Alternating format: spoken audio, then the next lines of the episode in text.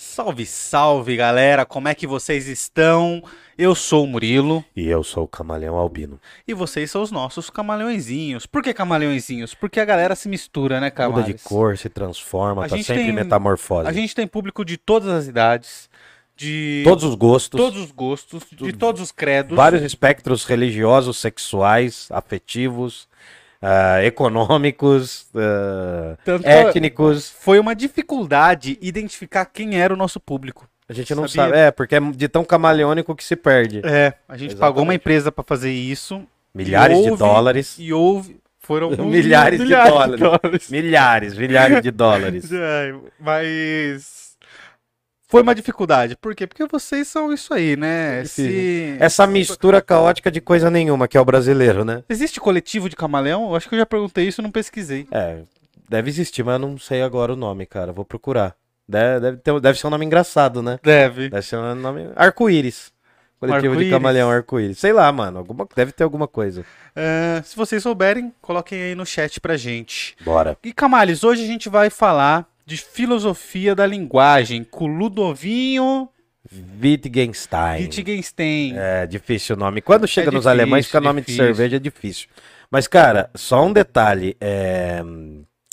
Estamos chegando no fim do Filobrizando. Cara, eu sa É sabe realmente que- it's the end, porque depois só se eu fizer os principais a gente falou, né? Claro que Aham. a filosofia é infinita, mas literalmente essa é uma das últimas conversas sobre filosofia do Filobrizando. E a gente passou por várias coisas, né? É, sobre filosofia nesses moldes, né, Sim, Camales? sim, depois a gente vai mudar. A gente vai mudar e a gente está aceitando sugestões. Mandem aí no chat também o que vocês gostariam de ver, porque a nossa ânsia aqui é atender os saber, desejos é. de vocês, entendeu? Estamos pela sabedoria. A gente quer ensinar filosofia e a gente precisa saber qual a melhor maneira para vocês. Pra né? nós conseguir desenvolver o rolê, o o rolê aqui. Bom, eu Bora vou lá? pedir para todo mundo já dar o like, porque a última vez a gente não pediu like, tivemos poucos likes. Fomos dislikeados, fomos Fomos. sem likes. É, dislikeados não porque não deram dislike, né? Mas não deram like também. Então dá o like, senta o dedinho cheiroso no like. Isso. E é isso aí, mano. Curte, comenta, compartilha, discute e discorde. Isso aí não custa nada, vocês ajudam demais a gente fazendo isso. Se inscreva aí, ativa o sininho, isso é muito importante. E ó, compartilhem a nossa live. Tira a foto aí que vocês estão assistindo, Printa. marca a gente lá no Instagram, é, mandem pros seus amigos, fala, ó, que da hora esse canal aqui, eu acho que você vai gostar.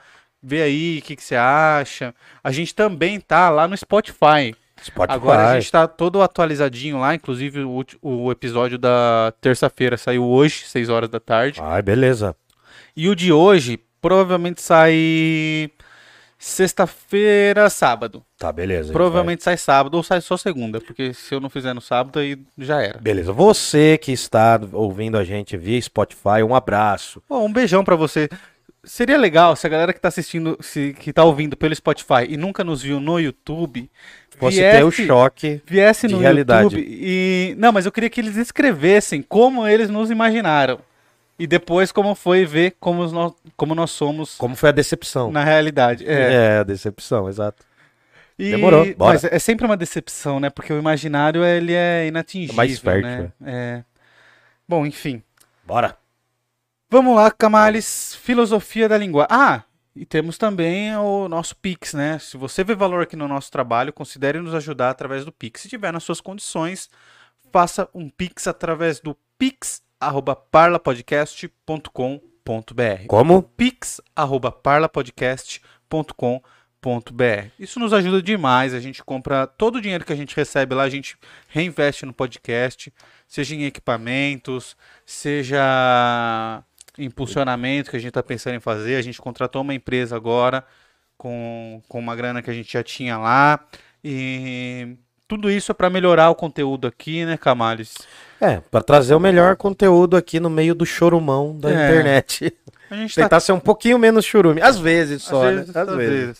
não sempre também. É. Bom, mas vamos falar. Bora lá. Filosofia da linguagem, Camales. O que, que o Ludovinho tem a nos ensinar? Então, mano, é Eu o vi seguinte. que ele é contraditório, ele é um camaleãozinho também, É, ele né? é todo maluquete. Não, mas assim, cara, pra começar, a gente tem que falar de novo, fazer uma breve retrospectiva do que é o século XX Hum, na humanidade e o que, que é o século XX na filosofia.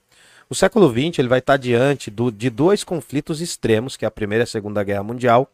No meio da Primeira Guerra Mundial, que ocorre de 1914 a 1918, a gente tem a Revolução Russa. Aí, depois da Primeira Guerra Mundial, a gente ainda vai ter a quebra da Bolsa em 1929 e a ascensão dos movimentos totalitários, tanto o stalinismo, o nazismo, o fascismo, vão ser movimentos que vão se ampliar na Europa e vai explodir a Segunda Guerra Mundial em 1939 e vai até 1945. Para além desse contexto, a gente tem o primeiro, os primeiros 40 anos do século XX, eles são muito marcados, muita, muita, tem uma força, uma carga simbólica muito grande das ciências. E para entender a filosofia, a gente tem que entender que ela está nesse embate. Por um lado, tem a ciência, que é um saber extremamente racionalista, um saber extremamente lógico, empírico, e por outro lado, tem a psicologia, que parece ter tirado o lugar da filosofia, entendeu? Como saberzinho. Toda ciência que nasce, assim, ela nasce meio pop, Hum. tá ligado? Todo mundo vai para aquela ciência e abandona as veiacas, entendeu? Uhum. É tipo a novidade do negócio. E aí a filosofia fica meio que desamparada. Por quê? Por um lado, tem outros saberes tomando conta da filosofia. O lugar que era da filosofia nos centros, na- nas, nas partes acadêmicas, na, na- no grande debate do- da humanidade, vai sendo colocado, por exemplo, a psicanálise, daí vai colocar, coloquem, eles colocam o cientificismo. Então a filosofia se sente cada vez mais jogada para o lado. Uhum. Não que a filosofia tenha uma, uma, uma serventia, porque no limite a filosofia não tem uma serventia. Ela não serve para nada porque o conteúdo da filosofia é se ocupar de várias coisas, né? Enfim, mas não é qualquer coisa também. E aí, por outro lado, vai ter uma crise da consciência. Por quê?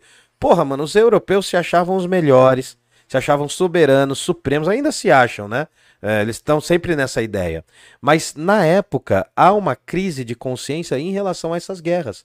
Porque são os povos da cultura, os povos eruditos que vão liderar as duas piores catástrofes do mundo. Até então ninguém conhecia. Você sabe por que a guerra é mundial? Por sabe por que ela assumiu esse nome de guerra mundial? Por vários motivos. Primeiro, óbvio, é por ela ter atingido toda a esfera, né? todo, todo o planeta Terra. Segundo, é porque também todas as camadas socioeconômicas foram atingidas severamente. Guerras na Idade Média não eram assim, elas tinham uma outra estrutura, uma outra configuração. E também porque tem muito a característica de ser de serem guerras com armas de destruição em massa.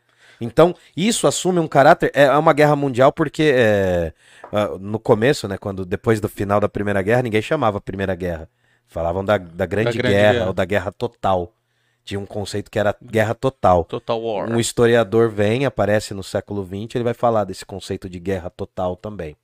Mas enfim, então a gente está numa crise simbólica gigantesca. E onde que a filosofia entra nisso? A filosofia vai buscando novos meandros. Então a gente tem quatro grandes grupos nessa primeira metade do século XX. A gente tem, que a gente já viu, já tem episódio aqui, a escola de Frankfurt, né? A gente vai ter a turma dos existencialistas, que é sobretudo o Sartre, a Simone de Beauvoir, o Albert Camus e o Merleau-Ponty, e a gente tem o pessoal da fenomenologia, que é o Edmund Husserl e o mais famoso da fenomenologia é o Heidegger.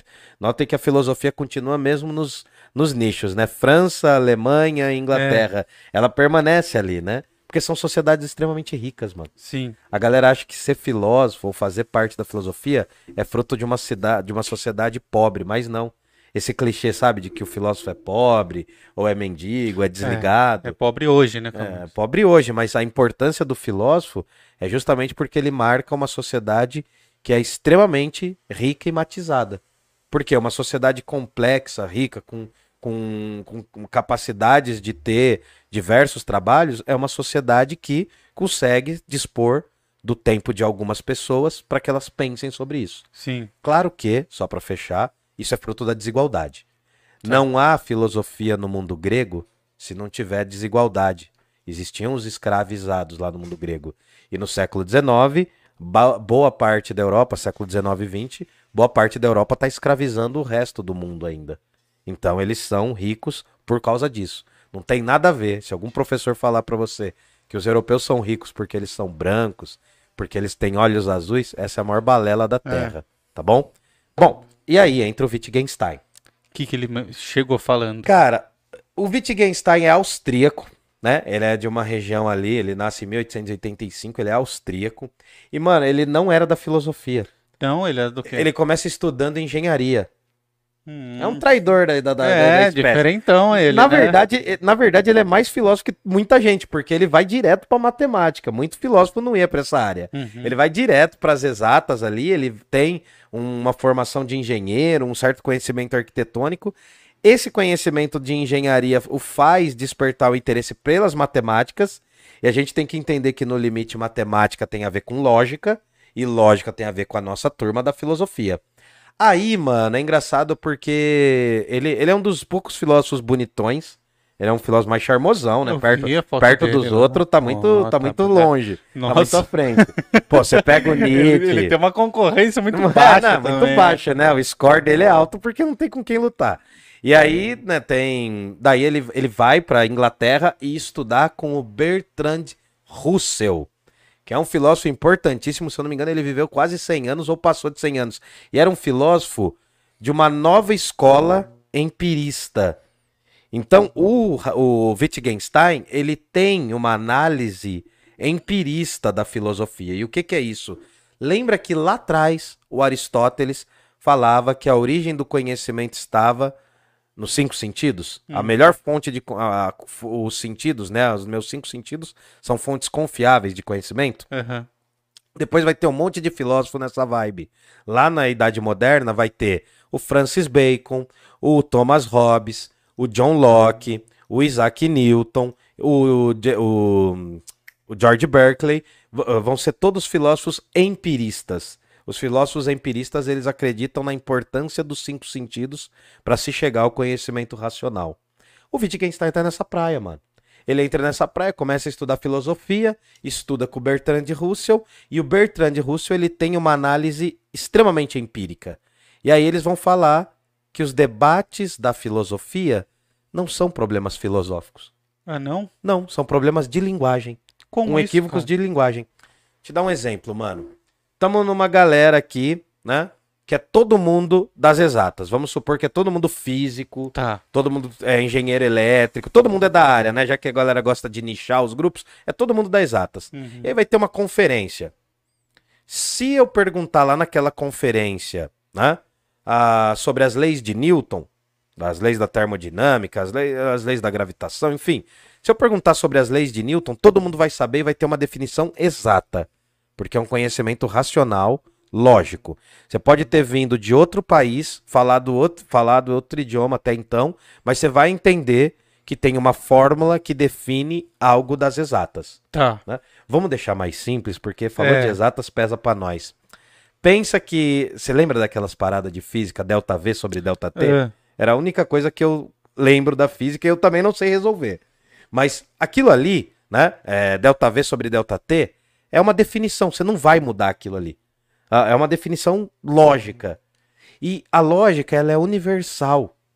A partir do momento que ela existe e é compreendida, ela sempre existiu. Porque você não vai questionar se 2 mais 2 é 5. Porque 2 mais 2 é 4. Uhum. Tudo bem? Então, numa galera que tá lá, a, a turma de exatas que tá numa reunião, pô, todo mundo vai ter uma definição muito clara sobre o que é, é, transferência de calor, sobre o que é atrito, sobre como definir o que, é o delta V sobre delta T, porque são fórmulas. Agora, chega num congresso de filosofia, não precisa nem ter 50 pessoas, porque não vai ter. Não vai. Não vai ter, né? Não vai ter. Um Eu- mais esquisito que o outro. é isso. E eu só acho, eu acho que o congresso de filosofia só perde pra um congresso de Star Wars, de gente chata, né? Não, porque tem níveis, né? Porque assim, né, tem tem Congresso de ateu. É, não, vai, vamos lá, vamos escalar. Vai, cinco degrau aí, vai, vai, bota cinco degrau. Qual que é o menos, vai, pensa que já é chato assim, vai, um congresso de um congresso vegano. Nosso congresso de direito. Um de um congresso de junto. direito. Não, mas ainda vai ter Chato, muita gente, hein? ainda vai ter muita gente. Mas pensa lá, vai, ó, um congresso vegano. É. Já é pesadinho, Já já é. é chato. Você vai sair na hora, se você estiver lá, na hora que servir a feijoada vegana, você vai ficar lá? Não, vai sair fora. Vou amassar a feijoada vegana, vou. Pior do que é. Pior- é, é só pra pegar carne. Segundo, segundo congresso, qual que é- deve ser o segundo mais chato do que vegano? Putz, cara. Crossfiteiro. Crossfiteira, vem forte. É... Eu ia falar jiu-jiteiro, mas eu tenho medo de alguém me enforcar pra É, rua. então, não. Crossfiteiro, então. Só dá eu aqui, ó. É. Para! Para, por favor! Então. Tá me machucando! É isso. então, tá, crossfiteiro, então, segundo naipe. Crossfiteiro. Tá, mais chato, ó, então mais chato do que... Vai, agora acho que dá pra pôr no terceiro degrau, dá pra pôr filósofo, vai. Tá, Que vai. é mais chato ainda. Ah, é. Tá, e depois disso vem a galera do Star Wars, e eu tenho uma galera que é mais chata que a galera do Star Wars. Qual, galera? Que é um combo de Star Wars. Qual? Fã de Iron Maiden. Nossa! Que lá merda, mano. Verdade. Fã de Iron Maiden, mano. Ó, a banda até que é legal. Eu falei esses dias pro André, que é o guitarrista lá, né? A gente tava zoando. Falei, mano, a banda até que é legal. Respeito a história. Mas os fã é chato pra cacete, mano. Que o cara do que é fã do Iron Maiden, ele só fala de Iron Maiden, mano. Ele não fala de outra coisa, ele não fala de outro nível. Tipo, ele já não é nem o geek, tá ligado? Não é nem o nerd, é acima do nerd. Um esquisito. Enfim, agora você já deu pra imaginar nessa pequena viagem que a gente fez. Imagina uma reunião de filósofo. Vai ter oito malucos ali. Tendo oito malucos, a gente começa a discutir filosofia e joga na mesa um tema: liberdade. Quanto tempo vai ficar pra galera definir o que é Nossa liberdade? senhora, não vai definir. que Então, é é pelo menos umas 15 horas, né? Ah, vai gastar tempo, hein? Então não vai resolver. Então esse é um problema filosófico, só que daí ele fala o seguinte, o Wittgenstein vai falar, né? Ele vai lançar uma obra em 1922 que vai ser a obra filosófica dele, que é o Tratatus... É, oh, meu Deus do céu. Tratados... Oi, Tratados Filosófico... Oh, meu Deus. Eu tô confundindo com o do... Tô confundindo com o do Spinoza. Olha, vou ter que colar. Colhe. Tratado Lógico Filosófico. Aí. Porque tem um tratado do Spinoza, que é o Tratado Lógico Político, Filosófico Político. O Wittgenstein lança em 1922. Tudo aqui é na hora, é ao vivo, tá? Os fãs de Iron já se manifestaram aqui. Tem os fã de Iron? Nossa, se tiver o Gustavo Bonato, ele é muito fã de Iron. O mas ele é Irons. Quem que é? a- O que João é? Moisés Bertolini. Nossa, mano, fã de Iron é muito.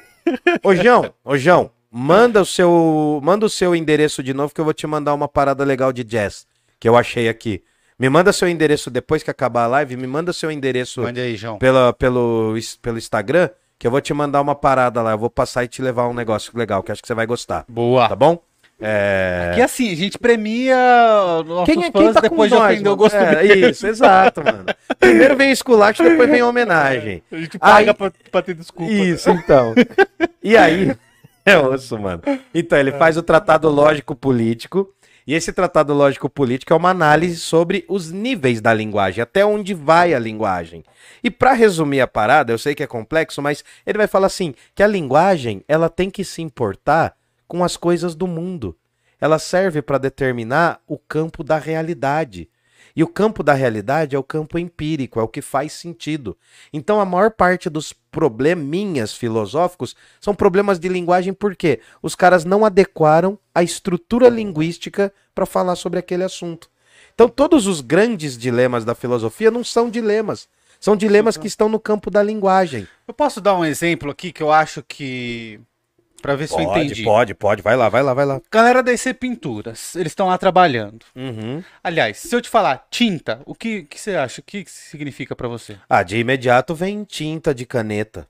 Na Tinta de minha vem de caneta. porque eu sujo muito as mãos quando eu sou, como eu sou professor. Tá, aí a gente imagina que a galera do da IC Pinturas está trabalhando. Aí o Evaldo fala pro ajudante dele, ele tá lá em cima na escada, ele grita: "Tinta!". Hum, E aí o ajudante vai lá e leva um, um balde de tinta pra ele. Sim. A palavra tinta não significa me traga tinta. A palavra tinta significa tinta. Só que eles estão num contexto em que a linguagem deles é própria.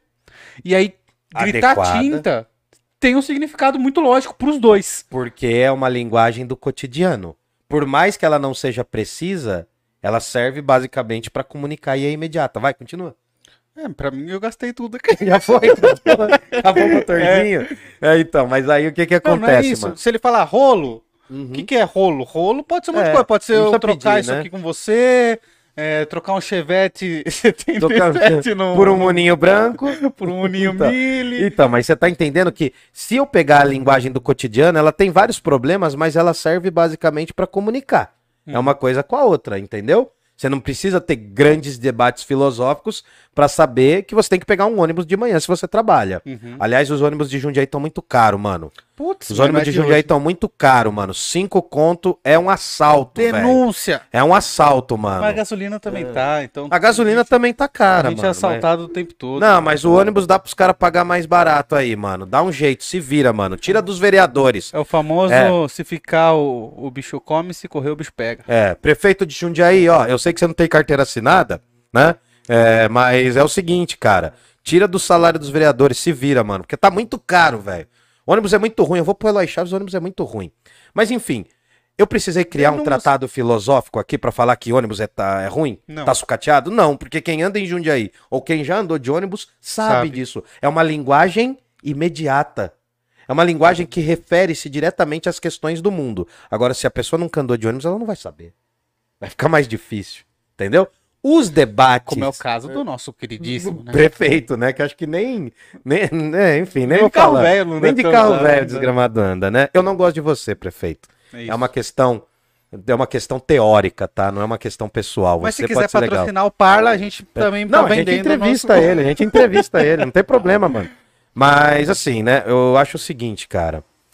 É, o lance é que dentro de uma linguagem cotidiana não existe problemas filosóficos porque a linguagem é usada como um ferramentário mesmo. O Wittgenstein vai falar, beleza, essa linguagem não é que eu tô preocupado. Eu tô preocupado com a linguagem filosófica que cria termos, mas não os resolve. E aí, a gente tem que pensar o Wittgenstein como um descendente teórico daquele cara, o Guilherme Diocan, que queria dar as navalhadas nos problemas errados, que a gente já fez um episódio gente fez um aqui. episódio tudo de terninho. Exato, tudo arrumado aqui. E a gente vincula ele porque, de alguma forma, o Guilherme Diocan é um pré-empirista. Ele é um cara que é- ele tem termos, termos que vão aparecer lá no empirismo do século 17 e 18. Hum. Então, ali, o Wittgenstein fala assim, ó, terminei o meu tratado filosófico aqui, meu tratado de lógica e filosofia, e ele termina assim, ó, sobre o que não podemos dizer, é melhor calar. Ah, isso é lindo demais. Aí né? ele chega nessa e ele fala: Eu não terminei, já resolvi os problemas da filosofia. Já resolvi, tá pronto. Vou fazer outra coisa. Foi fazer outra coisa, virou professor, professor de ensino médio, mas não era com as escolas desgraçadas que tem hoje, não. Escola pública tá pobre também, hein? Tem que, tem que melhorar o salário de professor. Você vê que essa linguagem todo mundo entende, Todo mundo- E barraco todo mundo gosta, porque até subiu a, a barrinha É, ali, ó. Tá, tá aqui. né? Todo mundo adora um barraco. Mas enfim, aí o que que acontece, A mano? gente tem muito fã de Star Wars e. E Iron Maiden, né? Daí só vê os, li- os likes caindo, caindo assim, ó. né? Ah, põe, põe aqui, primeiro, ó. Fãs do Parla. Mais Isso, chato nossa, de tudo. é. Enfim, que a gente é o combo, né? E os caras estão vendo filosofia, então eles estão nos três Nossa, eles estão. É. É. Vocês estão É. chato pra boneco. Nossa senhora, pior do que isso, deixa eu ver. Nossa, fã de Friends, mano do céu. Friends é chato. Pink Floyd é chato Cara, também. não, né? Pink Floyd é chato, mas Friends é mais. Friends é mais, mano. Enfim, depois que ele termina esse tratado, publica, chega lá pro Bertrand Russell, fala, mano, terminei a minha função na filosofia, resolvi todas as pistas, vou embora, vou pra casa. Ele faz um projeto arquitetônico pra irmã dele.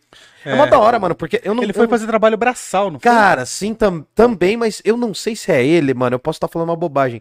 Eu não sei se é ele, mas ele ganha uma pequena herança, assim, de uma grana do caramba. Ele fica meio rico, fica de boa, tá ligado? Hum. É um filósofo que venceu na vida, assim. Acho que é porque ele veio da Largou a engenharia. filosofia. É, ele ficou de boa. Só que daí, depois de um tempo ali, no final dos anos 20, ele vê, pô, mano, eu falei besteira, cara. Ele vira o maior crítico dele mesmo. E aí. Ele vai falar assim: olha, tá, beleza, ali eu tava falando que a linguagem tinha que refletir sobre o mundo, tudo que não estava na esfera do real era simples metafísica e devia ser cortado da filosofia, mas ele fala, mano, ali eu tava agindo como um cara da gramática e totalmente radical. A filosofia é muito mais do que é isso, do que isso. Aí ele vai falar, mano, eu vou voltar pra filosofia. Hum. Ele vai voltar. Aí a gente, a gente divide. Ele é um tipo de filósofo que a gente divide entre primeiro Ludwig Wittgenstein e segundo Ludwig Wittgenstein. Porque tem dois momentos muito distan distintos, né? Igual Heidegger também, enfim. E só dá pra falar que ele teve o primeiro porque teve o segundo. Sim, sim. Senão podia ter o total vitilista. É, não, não, é que a gente é, é que a gente divide porque quando ele volta, ele fala: "Não, mano. A linguagem é muito mais simbólica do que isso. Lá na primeira fase, porque o Wittgenstein, cara, ele foi tipo um dos melhores alunos de Cambridge, Ele foi do Círculo de Viena, que era um grupo de matemáticos e teóricos das exatas e de várias outras áreas, que inclusive é parecido com aquele Círculo de Viena do Freud, Hum. que é só de cara muito brasa, assim, muito pesado. Então ele vai ter um conhecimento muito importante, entendeu? Ele vai influenciar muito a questão da linguagem. Quando ele volta, sendo o segundo Wittgenstein, ele fala, mano, agora eu vou tomar um outro partido aqui. Eu vou por um outro caminho. Eu vou falar dos jogos que podem ser enunciados e que não são enunciados pela linguagem. Ele volta meio como um poeta filosófico, tá ligado? Ele volta muito mais preocupado em saber a quantidade de teor que tem na linguagem, nos elementos. E aí é interessante porque eu brinco que esse momento ele se toca que você tem que ser um poliglota dentro da sua própria língua, mano. Tá. Vou explicar, você não vai Por perguntar, favor. não, Não, eu, explica aí. eu tô tentando entender. Ó, o poliglota é o que fala vários idiomas, Sim. tá ligado? Agora, você ser um poliglota no seu idioma é mais genial ainda. Tá, e como isso acontece? Por exemplo, se você tem uma linguagem adequada e respeitosa para falar com o porteiro, você não vai chegar a falar pro porteiro sobre um termo que ele não manja só para tirar uma onda dele, entendeu? Tem gente que faz isso.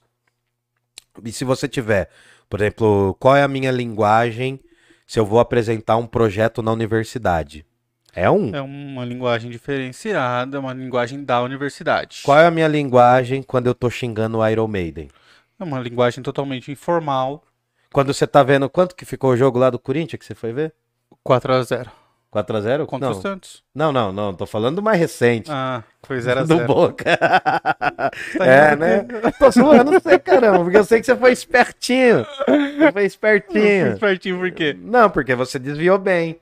Você desviou bem, você não quis falar do jogo que te deu vergonha. Deu ruim. É, então, preparou a cerveja, né? Pô, comi salgadinho, fui lá, tudo. bebi de terça-feira. Então, e aí, o que, que aconteceu? 0 a 0 Zero ficou a zero. oxo. Aqui, né? O Foi jogo zero a zero. ficou oxo. Né? Ficou oxo. Você já viu essa brincadeira? Zero, é, zero a X zero. zero. É. Enfim, daí o que que acontece? Quando ele volta, a segunda fase do Ludwig Wittgenstein, cara, a gente tá indo de Corinthians pra... É, não, Beleza. hoje a gente tá, tá A difícil. gente tá né? elétrico.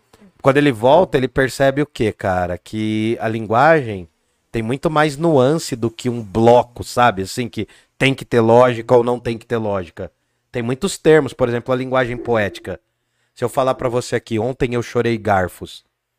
Você Ah, sabe que tá. eu não chorei garfo, Eu sei que doeu o seu choro, entendeu? tipo. Que der, metaforicamente eu me ferrei, ontem eu Aham. fiquei pistola, então Caguei prego. É, caguei prego. Ontem eu tô, eu tô, eu tô tão acumulado que eu tô que nem a mega da virada. Uh, Você já viu essa? Não. Nunca viu? Nunca. O cara quando tá na, na Mas necessidade. é boa, é boa. É Não, boa. não- Eu, eu gostava de usar é, tomar, é, tô beliscando azulejo. Porque quando o cara tá Ah. beliscando azulejo é que ele tá desesperado, mano. Entendeu? É.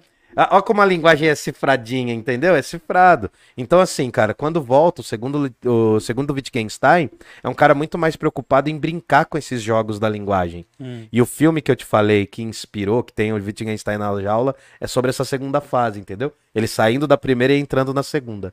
Era isso. E como era essa. é, ele criou jogos, não criou? Com, com as palavras? Então, ele cria porque assim, na primeira fase, ele acredita que o grande segredo da filosofia é você simplesmente ir decompondo os grandes problemas. Aí, decompondo os grandes problemas, você tem os problemas menores. Decompondo os problemas menores, você tem os nomes. Hum. Que daí você só tem que saber, né, fazer uma verificação para entender os nomes de cada coisa. Por exemplo, o que é liberdade? Vai ter uma definição única. Só que daí ele percebe que tudo isso não faz sentido e ele vai trabalhar muito mais o campo, os contextos da lógica, entendeu? Ele vai para um outro caminho. É legal, mano, é legal. É, eu gostei. Era isso. É Você deixou o livrinho pra, pra galera? Deixei os livrinhos aqui na, na descrição do vídeo. Cara, a gente separou dois livros. Isso é pra você que quer ler, que você tem essa curiosidade. A gente separou dois livros introdutórios do Wittgenstein, porque eu sei que ele é um filósofo que assusta. Eu sei que às vezes você tá aí, não faz pergunta nenhuma, não porque você não conheça, mas porque você tenha medo de errar. Só que aqui no Parla, Aqui né, é o lugar pra você falar e pra você errar. Então, assim, a gente deixou a dica de dois livros que estão num mega desconto mesmo, Cara, cara. tava com 40% um e eu acho que 60% Não, um outro, tá né? 16 reais. E Um o tá outro 10 e 16 reais e outro 10 e pouquinho. Tem um que é as 10 lições do Wittgenstein, Uhum. que é pela editora Vozes, e tem um outro que é uma introdução ao pensamento do Wittgenstein. Se você comprar pelo nosso link, você ajuda o Parla Podcast. Esse desconto ele tá ao longo dessa semana. Deem uma olhada nisso porque vale muito a pena, tá na descrição do vídeo. Assim como as informações sobre a Pizzaria Giuseppe, sobre o nosso canal, sobre o nosso vídeo. Curte a gente, curte o nosso Instagram, divulga pra galera porque vem novidades aí e a gente segue trabalhando, é isso. Eu vou ler os comentários aqui, agora é hora de Bora. a gente trocar uma ideia com, com a galera, tá? É, a Gabi mandou boa noite, imagem, som e mesa balançando, ok. Obrigado, Gabi, Uhum. tá no coração. Manfredini mandou boa noite, pessoas, todos bem? É Boa noite, nóis. Manfredini, estamos bem, e você? A Elisete mandou boa noite, boa Boas noite. noites. Felipe Andrade mandou boa noite, dupla. Primeira Guerra. Mundial é que nem o título de filme. O primeiro nunca se chamará o primeiro, pois não se sabe se haverá continuação. É, exatamente, exa- Exatamente, boa. Muito bom. É, só não quero que tenha uma terceira guerra mundial. Porque daí não vai sobrar nada pra contar a história. O mesmo Só as cabe baratas. pro, pro Ludwig. Por quê? O que, que acontece com o Porque Ludwig? só dá pra falar que ele tem um segundo porque ele mudou e, e criou o segundo. Ah, sim, Aí sim. tem o primeiro. Se não, é verdade, é verdade. Entendeu? Tá certo. Boa noite, parlantes. João Moisés Bertolini mandou Boas pra noites. gente. É o André Puras. Aí sim, parabéns por dispor o tempo para levar informações ao povo Blessing. Valeu, valeu. Ao povo. Blessing é Abençoado. abençoado em English. Up the Irons, João Moisés Bertolini mandou. Desculpa, João. Tem umas mãozinhas assim, ó. Uhum, eu, tô, eu tô ligado. Aí o Felipe, eu sou fã de Star Wars. É. É, Ele é fã mesmo, mas ele lê os livros, cara. Ele é um fã diferente, que ele lê os livros. A primeira vez que eu falei com ele na sala de aula, ele é meu aluno, cara, do oitavo Como, ano. então, eu, eu do ia falar oitavo isso. ano, mano. Como que eu- ele é fã de Star Wars? Nem é da época dele. Não, mano, mas a molecada hoje brisa muito porque tem os spin-off, as séries, tá ligado? Mas é tudo muito chato, mano. Não, mas não, é chato pra gente, mano. Mas tem lá o Mandalorian, tem lá o Bomba Pet, lá o Buba Pet, lá. não, Bomba Pet pra é mim jogo. era do, do, do PES. Mas é o Buba Pet, é, mas tem os bagulho, mano. A galera curte. Tá bom, mano. Eu não vou. E aquela fama, aquele famoso meme da- das antigas. Quem não gosta, gosta, Quem e quem gosta, gosta, curte. curte. É... é porque vocês nunca foram um encontro com fãs do Raul Seixas. Eu curto muito o Raulzito, mas os fãs. Cara, Olha, é que o, o Raulzito, mano, eu já fui muito nas, nas passeatas do Raul. Em agosto vai ter, inclusive eu vou estar lá, né? No dia 22, 21 de agosto, 23 de agosto, acho que é o dia. E eu gosto muito de Raul, mano. Eu sou aficionado mesmo no Raul. Pra mim é um dos maiores poetas da língua brasileira. Olha o que o cara faz com a linguagem, mano. Ele brinca muito, né? Claro, por exemplo, o Chico tem outro tipo de brincadeira, né? O Chico Buarque. Mas o Raul, cara, é o cara que ele consegue. Por que, que eu curto tanto o Raul? Porque ele consegue ir de um negócio divino a um lixo. Ele consegue falar de um problema filosófico, falar do universo e ao mesmo tempo falar que não tá conseguindo pagar a conta. Mano, isso resume o que é o Raul. E eu acho que isso é genial, porque ele conseguiu falar numa linguagem que é acessível, mano. lembrou a gente. né? Então, é total, mano. Eu curto pra caramba. Mas é, Moisés. os fãs são chato pra dedéu. Ô, sabe um grupo de gente chata também dos coach, né, velho? Nossa. É, mas daí já, já, aí já é um outro nível, já é um nível é. interestelar de chatice. Aí o João mandou aqui, ó. Gosto muito mesmo de Iron, mas não só disso. É, e aí ele deu risada. Opa, Camaleão, depois te mando o endereço no Instagram. Demorou, mano. Manda sim, manda sim. Aí o Manfredini mandou, ó, sobre o que é liberdade? Se perguntassem pra mim, eu responderia. Mas em qual contexto? Qual Aí, visão? viu só? Quando? Onde? Então, aí, Como? Viu só? É isso, Esse é o problema da filosofia, porque a gente coloca outros temas embutidos nesse tema. Pro primeiro Wittgenstein isso não faz sentido, porque é um problema só de linguagem, então. Exatamente. É isso. Vamos chegar, Camales? Bora que vamos. Vamos nessa, que hoje é quinta-feira. Fazer Vai- um Vai resumidão. fazer o que esse final de semana? Trabalhar. Você vai trabalhar? Você não tá de férias, boi? É, mas eu vou trabalhar no- nos museus. É, você tá fazendo essa excursãozinha. Tô né? fazendo. Vamos fazer uma excursãozinha com a galera do Parla? Ah, se a galera encarar, a gente pode fazer Vocês um tour. encarnam de ir pra, pro MASP? O que, que você acha? MASP ou... Então, eu faço um trampo de guia cultural. Acho que ou pro MASP ou pra, pra Pinacoteca a gente pode fazer. Se a galera fechar, eu vou ver amanhã preço de ônibus. Será que a gente é, mas dependendo, porque assim, tem uma galera que é de São Paulo e tem uma galera que é de Jundiaí. Hum. Se fechar uma galera de São Paulo e Jundiaí, a gente pode ir com a galera de Jundiaí e encontrar lá com a galera, Galera de São Paulo. São Paulo. Se todo mundo se encontrar lá na entrada do MASP, dá pra fazer, dá pra fazer uma tarde lá e a gente almoça do lado, porque dentro do MASP é caro de almoçar. É. Ah, é um pouquinho, é uns 100 reais por pessoa aí. Nossa, tá maluco. É, mano. Eu acho que deve ter subido. É, Os fãs da Legião também são chatos. São, mano. Mas eu nossa, assumo isso. nossa somos. Eu gosto de Legião também. nossa. Ver o São Paulo passar na Sula. É, tomara Ah, que. Tomara que passe. Porque, mano, a gente já tá na segunda divisão do esporte do esporte continental. Uhum. Que a Sul-Americana é a segunda divisão do bagulho. Eu assumo, mano, eu assumo. Eu assumo. Eu não chamo, eu não sou mais São Paulino, eu sou São Paulixo, que é, tá um lixo esse time, mano. Pô, não consegue ganhar dos bagulho, mano, contra o Juventude, mó vergonha. Então, Pô, mas vambora, vambora. Não, tô triste que dá, dá um não, cara, não, né? mano, tem- porque assim, cara, você tá ligado que quando seu time ganha, você faz o café da manhã com mais gosto. Pô! Cê- não adianta, mano. tem- a galera pode não gostar de futebol, mas quando o seu time ganha, Joe, você tá mais tranquilo, tá mais zen, mas quando tá aquela coisa encalacrada, eu não aguento mais ver o Palmeiras ganhar, bicho. Não Bati, mesa. bati, bati. Eu não aguento mais ver o Palmeiras ganhar, mano. Eu não aguento mais, mano. Chega!